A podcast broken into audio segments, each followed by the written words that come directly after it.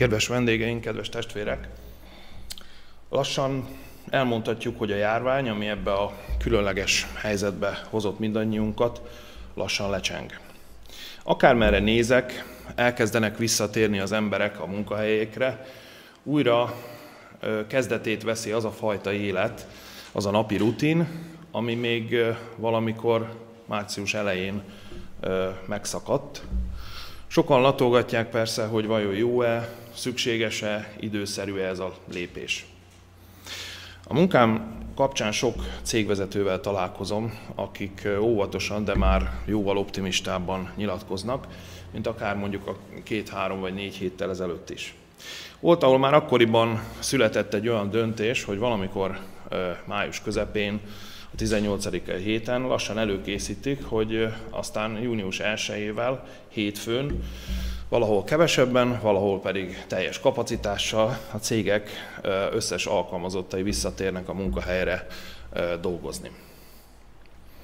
A héten is találkoztam egy ilyen cégvezető ismerősömmel, aki a fiaival együtt még valamikor 2008-ban kezdett el felépíteni egy céget. Mostanra, 2020-ra, 12 év elteltével már egy 150 fős nagy vállalattá nőtte ki magát ez a kis három személyes garázscég. Számos külföldi leányvállalata van, és nemzetközi díj. Akárhányszor voltam náluk üzleti találkozó, mindig csak úgy nyüzsögtek körülöttünk az alkalmazottak. Nem csak 12 év munkája, hanem számos jó döntés vezetett oda, hogy ez a cég egy jó ötlettel, informatikai fejlesztések sorával, sikerekkel, buktatókkal, de alapvetően hasznos tapasztalatokkal és létszámmal is gyarapodni tudjon. A héten azonban csak ketten voltunk abban a hatalmas épületben, ami jelenleg a cég központja. Nem messze innen Budapesten. Roppant furcsa érzés volt. Elsősorban a bennünket körülvevő nagy csend.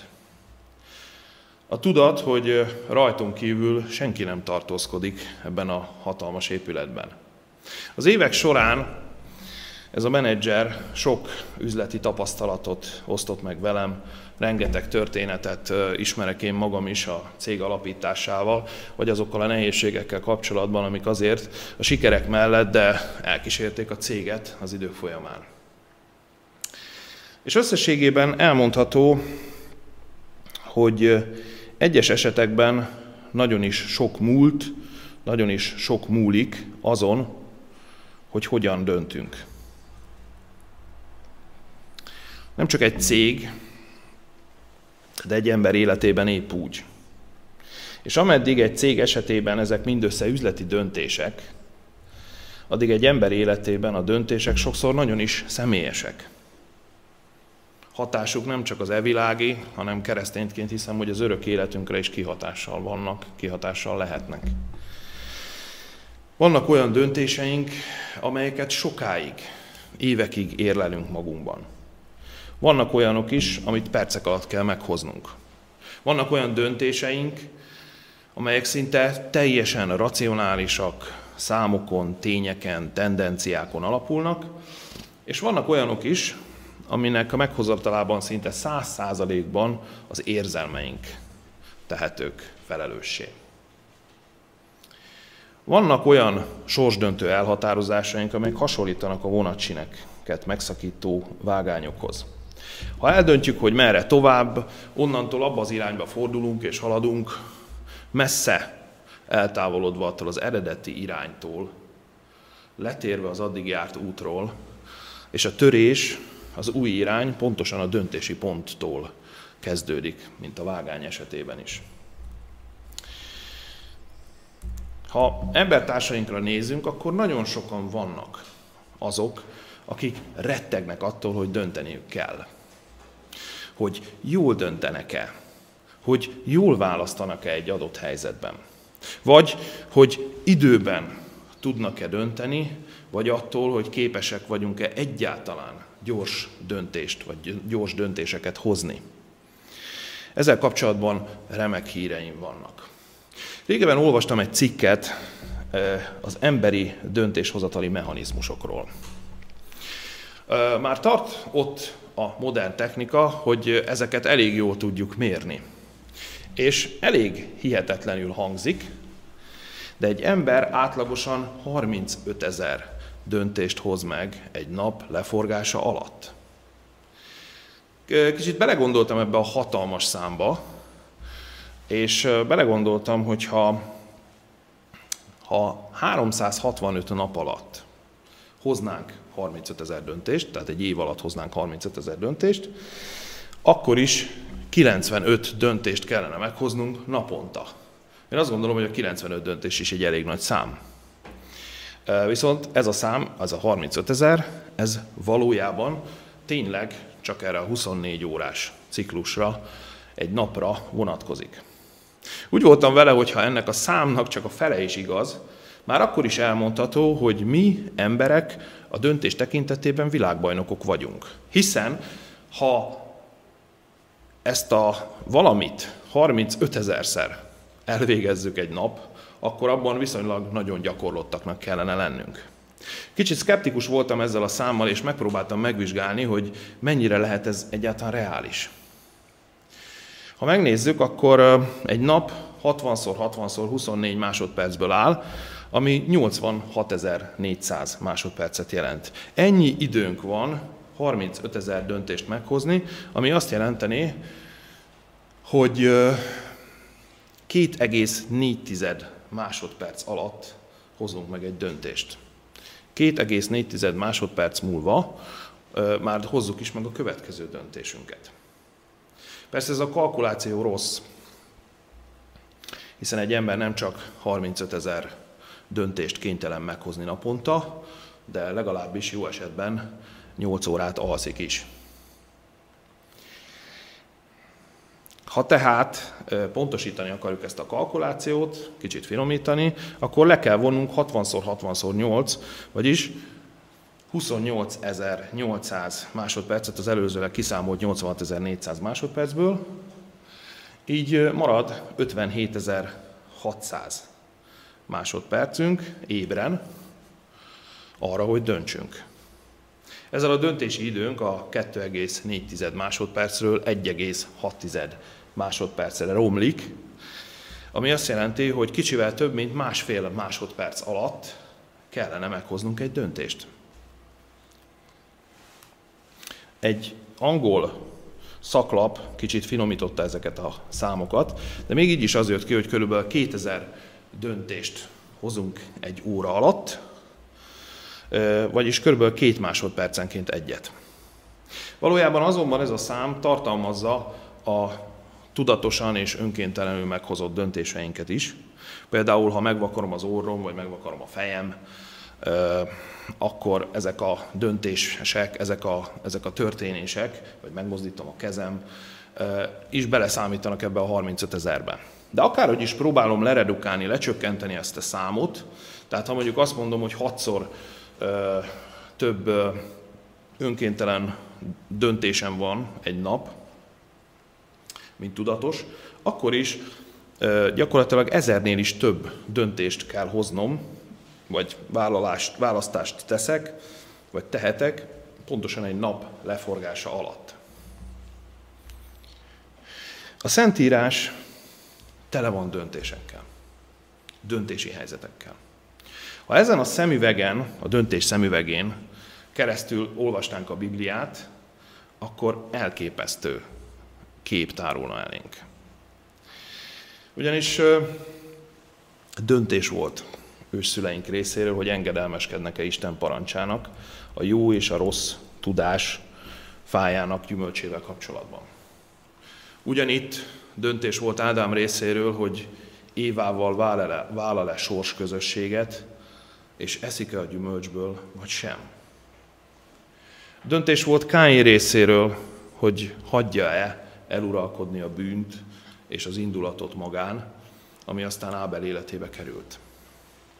Döntés volt Noé részéről, hogy elfogadja-e azt a missziót, azt a küldetést, amit Isten ajánlott neki, és azt a feladatot, hogy bárkát készítsen Isten útmutatása alapján, vagy sem. Döntés volt Ábrahám részéről, hogy ott hagyja a kényelmes otthonát, hogy Istennel járjon, vagy netán maradjon úrvárosában. És döntés volt Izsák részéről, hogy könnyedén elmenekül-e abból a helyzetből, hogy áldozatként bemutassák, vagy maga segítsen megkötözni saját magát az ő idős atyának. Ha folytatni akarnám ezt a sort, akkor szerintem még jó néhány órát itt lennék a szószéken, de ez is egy döntés, nem folytatom. Mert a Szentírás tele van ezekkel a döntésekkel, amit a hithősök hoztak. Ezeknek a döntéseknek és azoknak a kihatásait mind ismerjük. Aki sokat olvassa a Szentírást, az nagyon sok példát fel tudna még ezeken kívül is sorolni, amik tényleg nagy jelentőségű döntések voltak, nagyon sok ember életére, így a mi életünkre is itt a 21. században igenis hatalmas kihatással voltak. Mégis ezek a történetek akármekkora jelentőségűek, ezek a döntések akármilyen jelentőségűek, semmit sem érnek, ha mindezeket megelőzően valamikor az idők hajnalán, még azelőtt, amikor az emberiség őszüleink rossz döntését követően elbukott, és a kározat útjára lépett.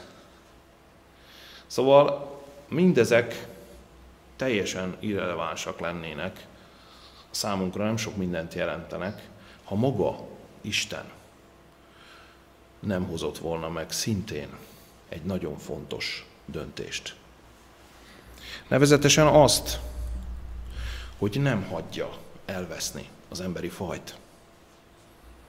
Hogy megoldást keres arra, hogy hogyan lehet bennünket, bűnösöket megmenteni akkor, amikor az örökérvényű parancsolatot áthágtuk. Amikor ezt a parancsolatot megszektük. Ahonnan láthatóan, logikusan nem létezik visszaút. Hiszen a bűn zsoldja a halál. De az atya a fiúval közösen elhatározta, hogy lesz egy terv. Egy mesterterv. A megváltási terv. Ami képes arra, hogy megmentse az emberiséget. És nem csak eldöntötték, és nem csak elméletben meghatározták ezt, és elgondolták, hanem döntöttek arról is, hogy végig is viszik ezt a tervet. Ezt megértve, most anélkül, hogy mélyebben belemennénk ebbe a döntésbe, azt gondolom, hogy már van értelme vizsgálni, hogy milyen döntések és milyen választásokon mentek keresztül Isten emberei. Én egy nagyon egyszerű, rövid történeten keresztül szeretném ezt megmutatni nektek, és megvizsgálni azt, hogy nekünk ma mit mond ez a történet. Nyissuk meg a Bibliánkat. A mai napon Lukács evangélium a 10. fejezet 38-tól 42. versekig terjedő szakaszáról szeretnék veletek közösen elmélkedni. Hát Lukács evangélium a 10. fejezet 38-tól 42. versig terjedő szakaszt olvasom. Lőn pedig, amikor az úton menének, hogy ő beméne egy faluba, egy Márta nevű asszony pedig befogadá őt házába, már Jézust. És ennek vala egy Mária nevezetű testvére, ki is Jézus lábainál leülvén, hallgatta az ő beszédét. Márta pedig foglalatos volt a szüntelen való szolgálatban, előállván azért azt mondta, Uram, nincs arra gondod, hogy az én testvérem magamra hagyott engem, hogy szolgáljak? Mondjad azért néki, hogy segítsen nékem. Felelvén pedig mondanéki Jézus, Márta, Márta, szorgalmas vagy, és sokra igyekszel. De egy a szükséges dolog, és Mária jobb részt választotta, mely el nem vétetik ő tőle. Eddig Isten igéje.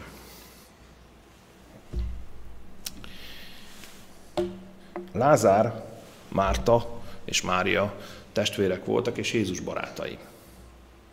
Olyan barátai, akik között Jézus nagyon szívesen időzött. Szoros barátságban voltak, elég arra gondolni, hogy mennyire megindult Jézus Lázár halálán, bár az első pillanatban úgy tűnt, hogy, hogy nem. Aztán Isten dicsőségére, amikor már minden reménytelenek látszott, emberileg, akkor feltámasztotta őt. Ha megnézzük ezt a három testvért, ezt a három embert, akkor egyértelmű, hogy hármójuk közül Márta volt a legmarkánsabb személyiség. Hiszen ha beszélni kellett, akkor azt ő tette. Amikor a Szentírás lejegyez valamit ezekkel az emberekkel kapcsolatban, a tetteik mellett Márta szavai azok, amik szintén lejegyzésre kerültek. Érdekes, hogy a négy evangélista közül egyedül Lukács jegyzi ezt a történetet. És azt hiszem, hogy talán csak nekünk, magyaroknak adatik meg, hogy ezt a történetet egy olyan fordításban olvassuk, amiben más nemzet nem. Már hogyha a Károli féle fordításból indulunk ki. Mert akár az angol, akár a Luther féle német fordítást nézzük, azt látjuk, hogy Jézus azt mondja Mártának, hogy Mária a jó részt választotta. Ellentétben Károli fordításával, ahol azt olvashatjuk, hogy Mária a jobb részt választotta. Itt ebben a kiemelésben ezért is emeltem ki pirossal, hogy lássuk azt, hogy, hogy nagyon sok nyelven megnéztem, és itt valójában a jó részről van szó, nem a jobb részről. Ez egy kis nyelvi nüansz. Mégis mekkora többlet jelentéssel bír akár nekem, mint magyar embernek, mert Károly itt azt szerette volna érzékeltetni, hogy Mária jobban járt, jobban döntött, jobbat választott, amikor Jézus szavait hallgatta, ahelyett, hogy a nővérének segített volna. Emlékszem rá, hogy amikor képet kerestünk ehhez a jelenethez, akkor több képpel is találkoztunk.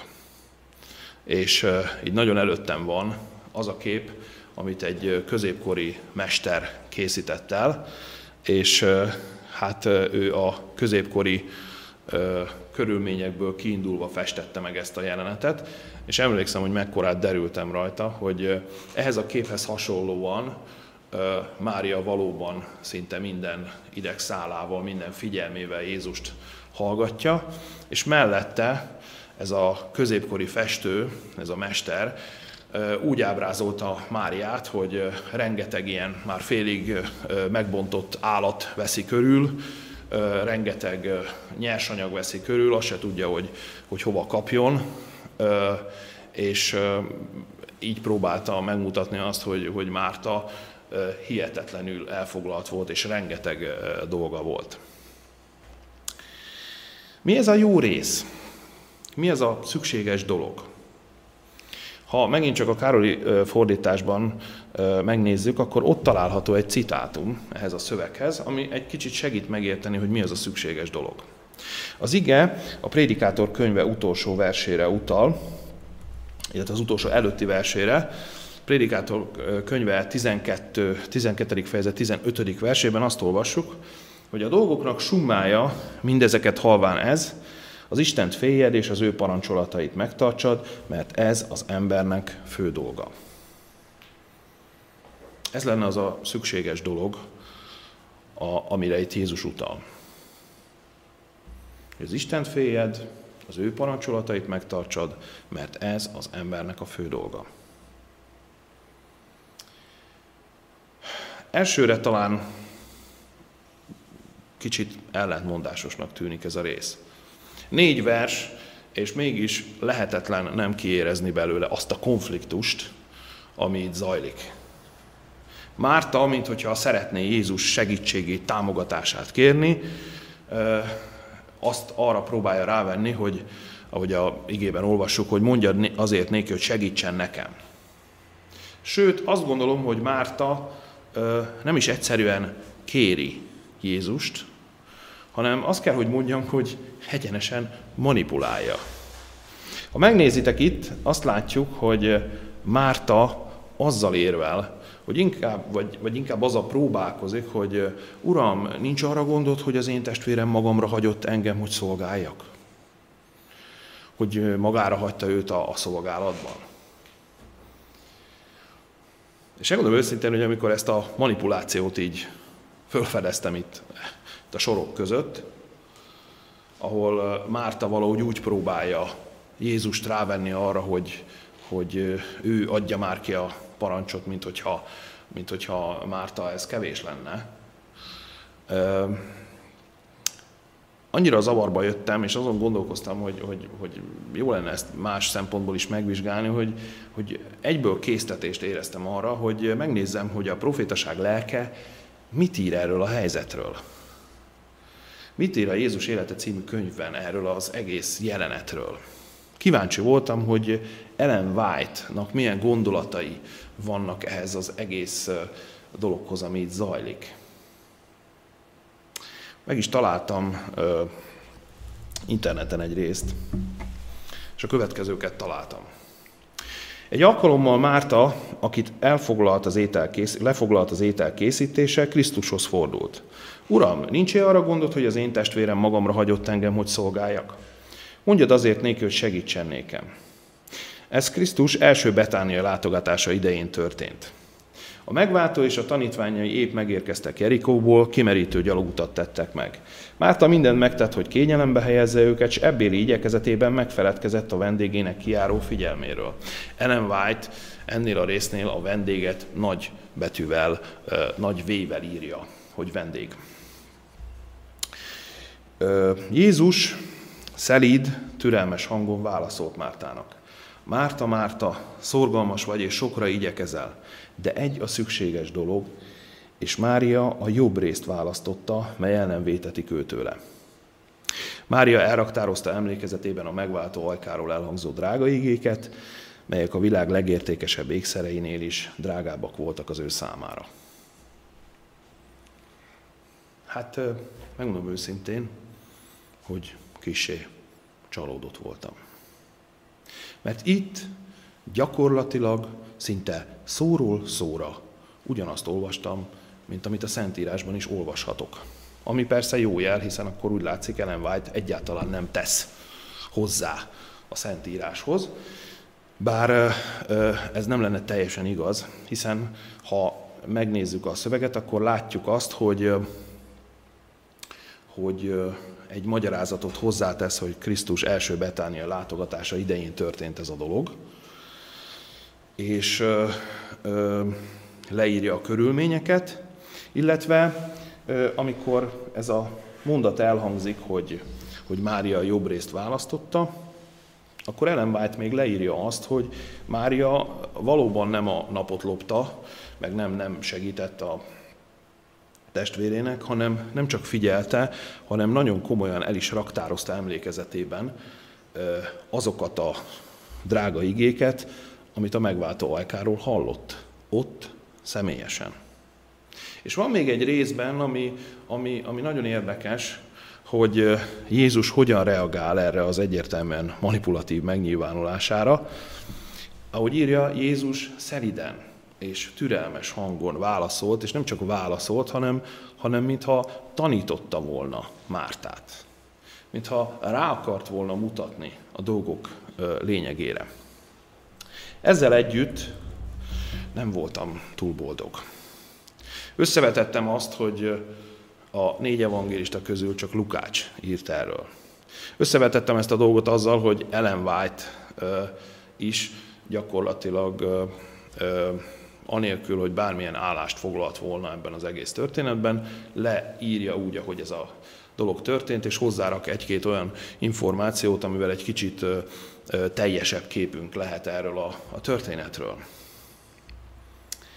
Szóval, ha igazán őszinte akarok lenni, akkor nem kicsit, hanem nagyon csalódott voltam, hiszen nem elég, hogy csak egy evangélista ír erről a történetről, vágytestvérnőtől sem éreztem azt, hogy olyan nagy áttörést fűzne hozzá, pedig valahol éreztem, hogy ennek az egésznek igenis jelentősége van.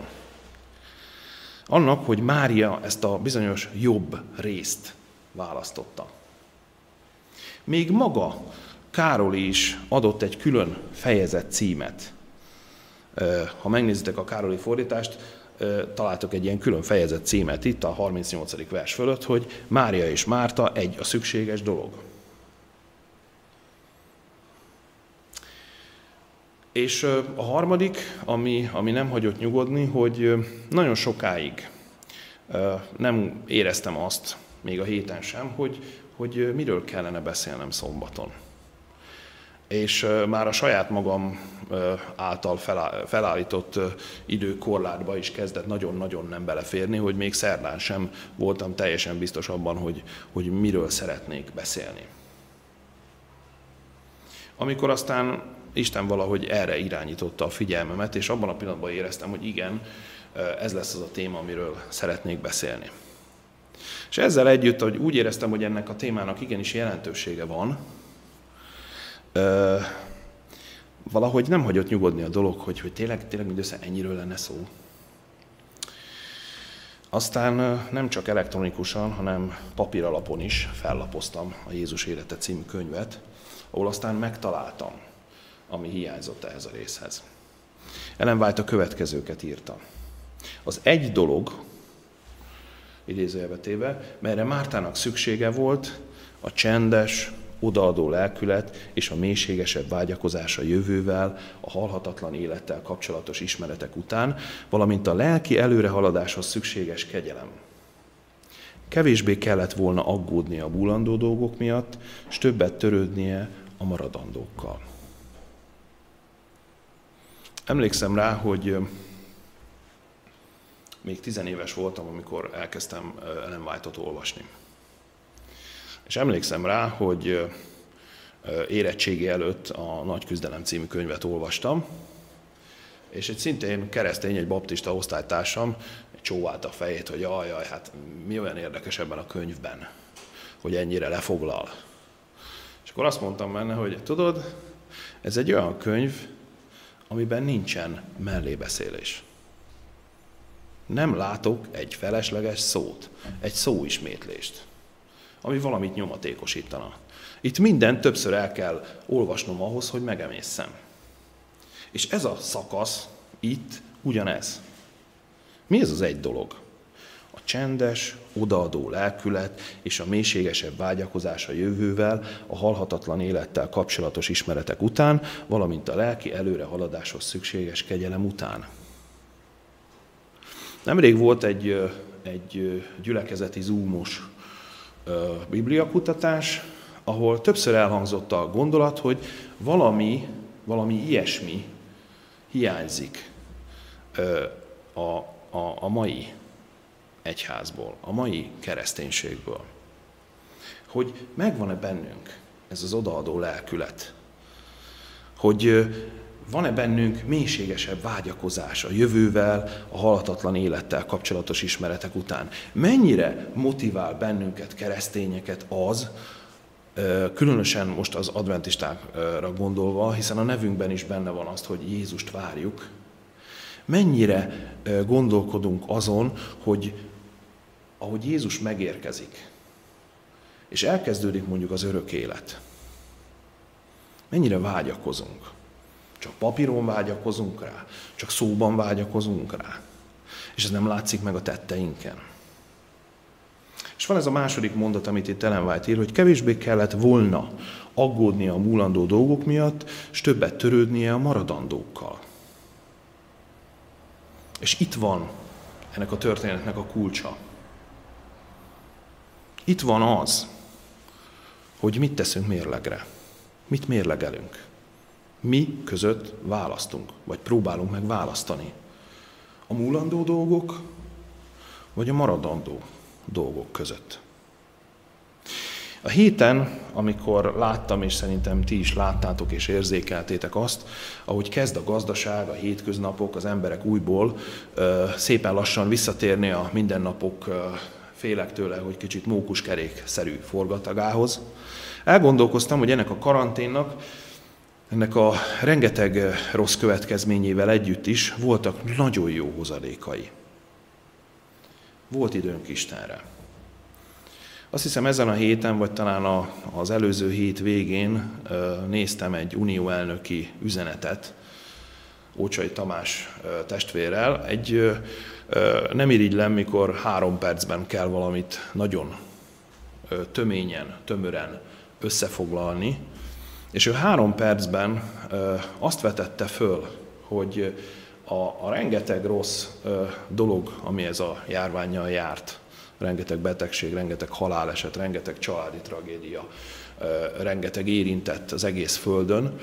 Emellett azért történtek jó dolgok is, a lelki életünkben is történtek jó dolgok, és vajon majd, mikor ez az egész dolog elmúlik, amikor valahol azt hisszük, vagy hihetjük, hogy, hogy valamennyire a hátunk mögött hagyhattuk ezt az egész időszakot, akkor vajon azokat a jó dolgokat, akár egy ilyen online istentisztelet, akár a, akár a, a zoomos imaórák, akár a szombatiskola, ahol mindenki, aki csak tudott, be tudott csatlakozni. Szóval amikor ezek a dolgok azért közelebb hoztak bennünket, serkentettek bennünket a közös gondolkodásra, hogy akkor ezek a dolgok megmaradnak-e. Egyszer említettem, hogy van egy ilyen lelki közösség nevű Facebookos csoport, ahol minden nap beszélgetéseket, áhítatokat, reggeli imákat kezdenek az ottani testvérek, az ottani csoporttagok, és nagyon sokan vesznek ezen részt. Nem tudom, hogy, hogy vajon ezután majd mi következik, vagy mi lesz ezzel a dologgal, hogyan fog folytatódni. Szóval azt gondolom, hogy az eltelt időnkben volt időnk Istenre. Mint hogyha a piacgazdaság és a fogyasztói társadalom kimenőt kapott volna. Mint hogyha a társadalom igazoltan hiányozhatott volna jó pár hétig. Egész pontosan, ugye most a tizedik hétnél tartunk. És ez alatt az idő alatt talán el tudtunk csendesedni, magunkba szállni. Valaki azt mondta nekem, hogy ő egy, egyfajta bőjtként fogja föl ezt az időt. Én azt hiszem, hogy fogok tudni emlékezni erre az időre, de azért, mert különösen az arra részére fogok emlékezni, amit Istennel töltöttem. Nem tudom, hogy jól gazdálkodtam-e az idővel. Nem tudom, hogy tudtam-e annyi időt tölteni Istennel, amennyit szerettem volna, vagy amennyit lehetett volna. De az biztos, hogy amire emlékszem belőle, és ami megmaradt nekem, az mind Istennel, vagy a fiaimmal kapcsolatos. Azt hiszem, hogy szükségünk volt erre az időszakra. A távolság ellenére többet tudtunk egymással foglalkozni, mint azelőtt, azokban a rohanós hétköznapok idején. És ugyanúgy Istennel is több időt tölthettünk. Mert nem csak a történetbeli Mártának van szüksége arra az egy dologra. Megfordult a világ menete, de talán éppen azért, hogy egy kicsit abba az irányba menjen, ami nekünk jó és hasznos. Nem tudom, hogy láttatok-e már gyerekeket a mozgó lépcsőn játszani. Ha szülők vagytok, és a ti gyerekeiteket láttátok, akkor valószínűleg nem láttátok hosszú ideig, mert ilyenkor mindenki azért próbálja menteni a menthetőt. De milyen vicces, hogy amikor fel akarnak szállni arra a mozgó lépcsőre, ami éppen lefele megy, ők viszont felfele kezdenek el menni, és ezzel az ellentétes mozgással elérik azt, hogy miközben láthatólag mozognak, valójában egy helyben állnak. Erőt fejtenek ki, és mégis alig mozdulnak, vagy nem mozdulnak, hiszen alattuk a mozgó lépcső meg. Valahogy a világban is ez történik. Számos jövőkutató jósolta, hogy mennyire jó lesz nekünk. Mert a különféle találmányok, amelyek hasznosak és gyorsabbá teszik a munkafolyamatokat az életünkben, azok majd rengeteg időt fognak nekünk megspórolni, és így gyakorlatilag rengeteg időt tudnak majd adni nekünk embereknek. Gondoljatok bele, hogy mekkora könnyebbség egy mosó vagy mosogatógép manapság. Főleg az a fajta mosogatógép, ami nem csak kimossa a ruhát, de még meg is szárítja. Mennyi időt spórolunk meg azzal, hogy nem gyalog hanem közlekedési eszközökön utazunk, vagy mennyivel több, többet is olvashatunk, hiszen naplemente után, amikor már sötétedik, Még órákig világos lehet a környezetünkbe, hiszen ahogy már azt érezzük, hogy, hogy nincsen olyan világos, fel tudjuk kapcsolni a villanyt. Ugyanígy nem kell vizet melegítenünk, ha szükségünk van rá, mert a csapból is meleg víz folyik. Vagy nem kell tüzet gyújtanunk, ha csak egy pohár teát akarunk megmelegíteni, hiszen egy perc a mikróban, és már ihatjuk is a meleg italt. Ha édesanyámat például felhívom telefonon, akkor több mint 100 kilométernyi távolságot hidalok át másodpercek alatt pár forintért. Ugyanezt megtehetjük a fiaimmal, és még látjuk is egymást, mert a technika ezt is lehetővé tudja tenni. Amikor a gyülekezet nem tudott összegyűlni a hagyományos módon, webes videokonferenciát tudtunk megvalósítani, hogy imaórát tartsunk, vagy ilyen online istentiszteleteket szerveztünk, hogyha fizikailag nem is, de elektronikailag, digitálisan együtt lehessünk, együtt lehessen ez a közösség. És nem csak mi, akik a Ráckevei gyülekezetnek vagyunk a tagjai, hanem még közelről, távolról, Magyarországról, külföldről ugyanúgy ben vannak most ebbe a streaming csatornában, és figyelemmel követnek bennünket. Szóval bennünket, akiket nem csak a bizonságok, hanem a, a technika vívmányai szó szerint fellege vesz körül, elvileg mindenünk adott, hogy Isten keressük, hogy Isten parancsolataira odafigyeljünk, ami az embernek a fő dolga lenne. Hogy is írta Ellen White? Az egy dolog, mely, melyre, melyre Mártának szüksége volt, a csendes, odaadó lelkület és a mélységesebb vágyakozás a jövővel, a halatatlan élettel kapcsolatos ismeretek után, valamint a lelki előrehaladáshoz szükséges kegyelem után. Kevésbé kellett volna aggódni a múlandó dolgok miatt, és többet törődni a maradandókkal. Nem érezzük egy kicsit azt, hogy mi is ilyen márták vagyunk? Mert nem sokára talán alig ezt mérünk föl, és mi is abban a helyzetben leszünk, hogy újra hihetetlenül elfoglaltak leszünk. Újra indul a világ körülöttünk, ahogy mondtam, itt egy mókuskerék, vagy újra lelassít bennünket a járvány, egy újabb hulláma, vagy nem. De az biztos, hogy a gazdaság, amely most már ugye lassan 10 hétre leállt, egyre türelmetlenebb, és türelmetlenül fogja majd bepótolni, vagy behajtani rajtunk azt az időt, amit eddig a járvány miatt várakozással töltöttünk el. Ez sajnos nem egy költői kép, hanem ez a kíméletlen realitás. Akkor mégis mi a megoldás? Én azt gondolom, hogy ha figyelmesen olvasok a Szentírást, ha több időt töltünk a profétaság lelke írásainak az olvasásával, akkor nem fogunk rosszul dönteni. Tegnap este is volt egy beszélgetés, amit így áttételesen félfüllel hallgattam, ami a zenéről szólt.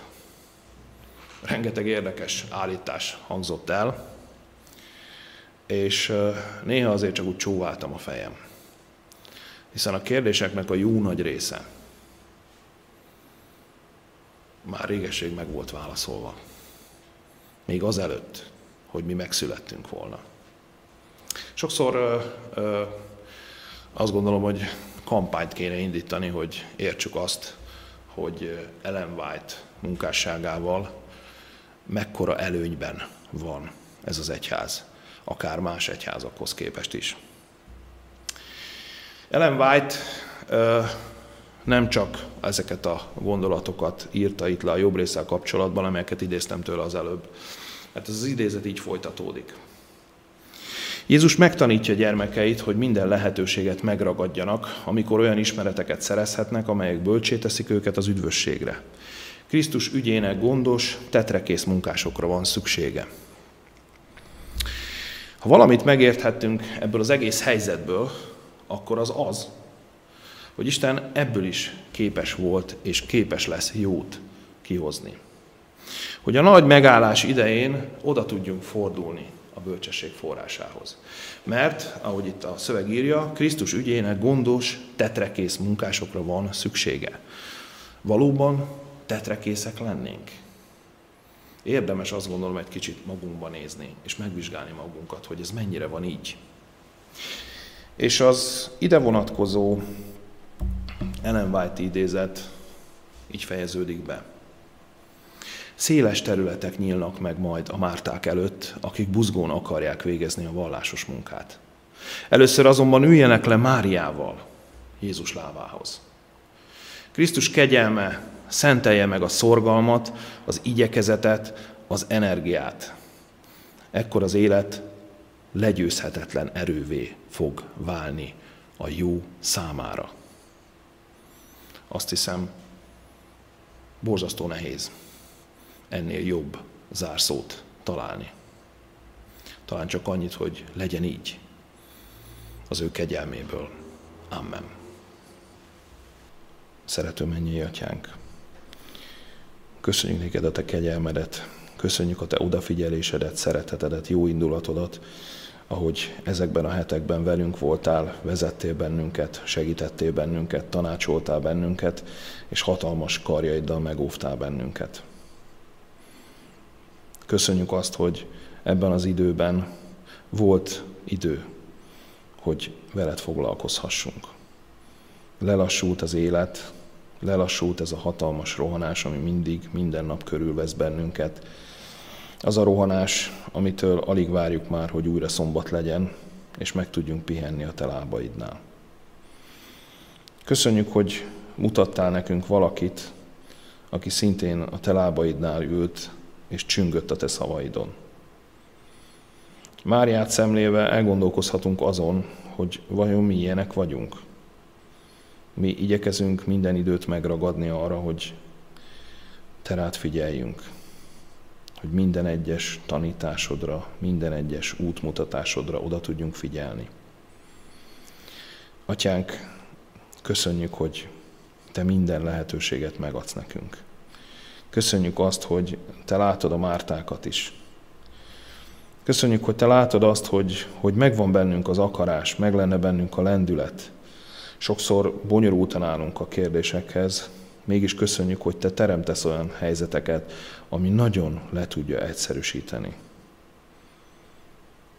Hiszen te már évezredekkel ezelőtt megmondtad, mi az embernek a fő dolga.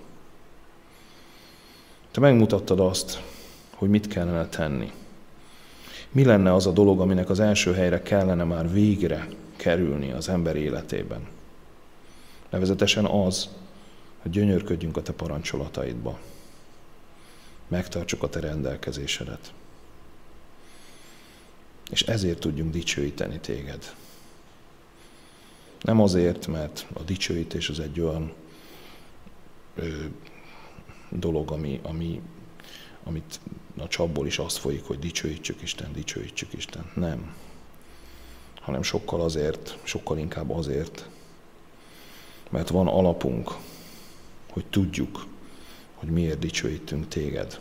Nem általánosságban, hanem a hétköznapokon, a tapasztalatokon keresztül, ami megerősít bennünket, és megerősíthet bennünket abban, hogy hogy jó helyen vagyunk, hogy jó úton járunk. Köszönjük, hogy néha rámutatsz arra, hogy lehet, hogy nem a jobb részt választottuk. Pedig azt kellene. Arra kérünk téged, hogy minden egyes nap add meg nekünk azt a bölcsességet, hogy jól tudjunk választani, hogy jó irányba tudjunk nézni. Te irányítsd a mi tekintetünket, Te irányítsd a mi értelmünket, és kélek segíts, hogyha ezek a napok elmúlnak és a világ újra felgyorsul, akkor tudjunk megtartani jó dolgokat, hasznos dolgokat, valódi értékeket abból az időből, amit most, amikor lelassult a világ, veled együtt feltöltekezve megkaphattunk a te kezeidből. Ilyen formán legyél az egész népeddel az egész világon, és arra kérünk téged, hogy te legyél az, aki minél hamarabb lépéseket teszel azért, hogy újra, és ezúttal majd személyesen találkozhassunk. Köszönjük, hogy meghallgatod a mi imánkat. Jézus nevében kértük. Amen. A mi esztendeink napjai 70 esztendő vagy feljebb 80 esztendő, és nagyobb részük nyomorúság és fáradtság, amely gyorsan tovatőnik, mintha repülnénk. Ki tudhatja a te haragodnak erejét és a te félelmességed szerint való bosszúállásodat? Ezért taníts minket úgy számlálni napjainkat, hogy bölcs szívhez jussunk. Amen.